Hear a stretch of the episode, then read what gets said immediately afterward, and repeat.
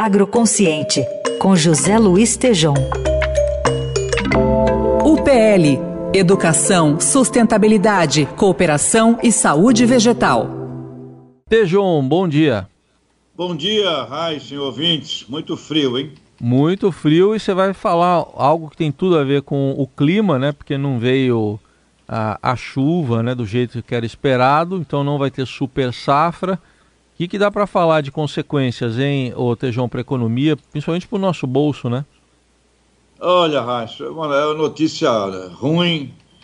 É, nós tivemos uma, uma seca em setembro, outubro, no plantio da, da soja, isso atrasou o plantio e, consequentemente, o milho que é plantado depois da soja, chamávamos de safrinha, mas é um safrão agora, o milho prejudicado e ainda tivemos agora, recentemente, nesse frio, geada, que também pega é, culturas aí, culturas do próprio milho no Paraná, a cana-de-açúcar afetada, o café, as pastagens, ou seja, o São Pedro, para variar, é, aprontou uma das boas. Isso significa que não teremos uma super safra.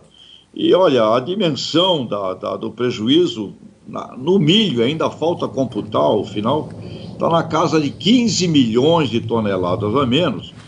Isso significa exportação a menos e significa também custo, porque todo o setor de aves, ovos, suínos, é, dependentes do, do, do, do, milho.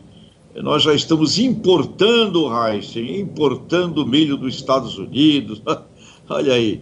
Portanto, não é uma notícia boa, não. É uma notícia que, né, sem super safra, a gente tem aí um prejuízo na economia, na exportação e também o custo do alimento na inflação, Heisen. Agora eu fiquei até preocupado, porque ontem passou o carro da pamonha lá perto de casa. Não sei se o milho então era daqui ou dos Estados Unidos, então, pelo que você falou.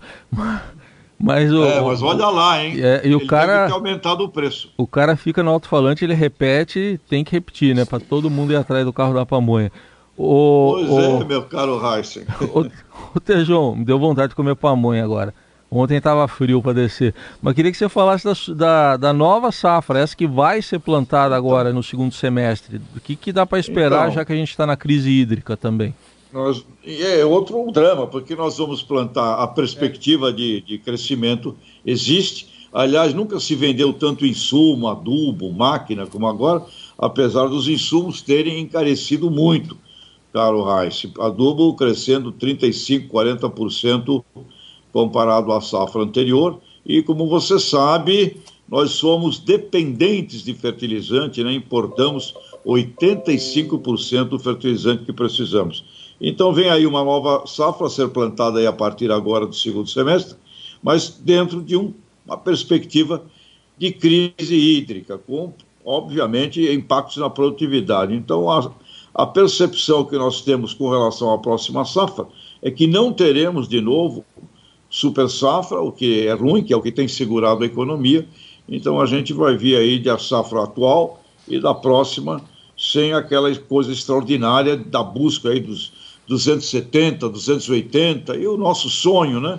Falta planejamento estratégico, estratégia, meu caro Ah, se O Brasil tem que ter 300 milhões, 320, mas para ter isso tem que ter estratégia, tem que ter armazenagem, tem que ter seguro, algumas coisas aí que conversei ontem com o ex-ministro Roberto Rodrigues, ele fala, olha, não é, não faz sentido não termos até agora seguro nesse agronegócio que é tão importante para o país.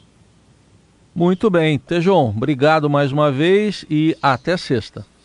E viva a pamonha, vai viva a pamonha. Aí, viu, Viva a pamonha. É isso aí. Agroconsciente, com José Luiz Tejon. UPL Educação, Sustentabilidade, Cooperação e Saúde Vegetal.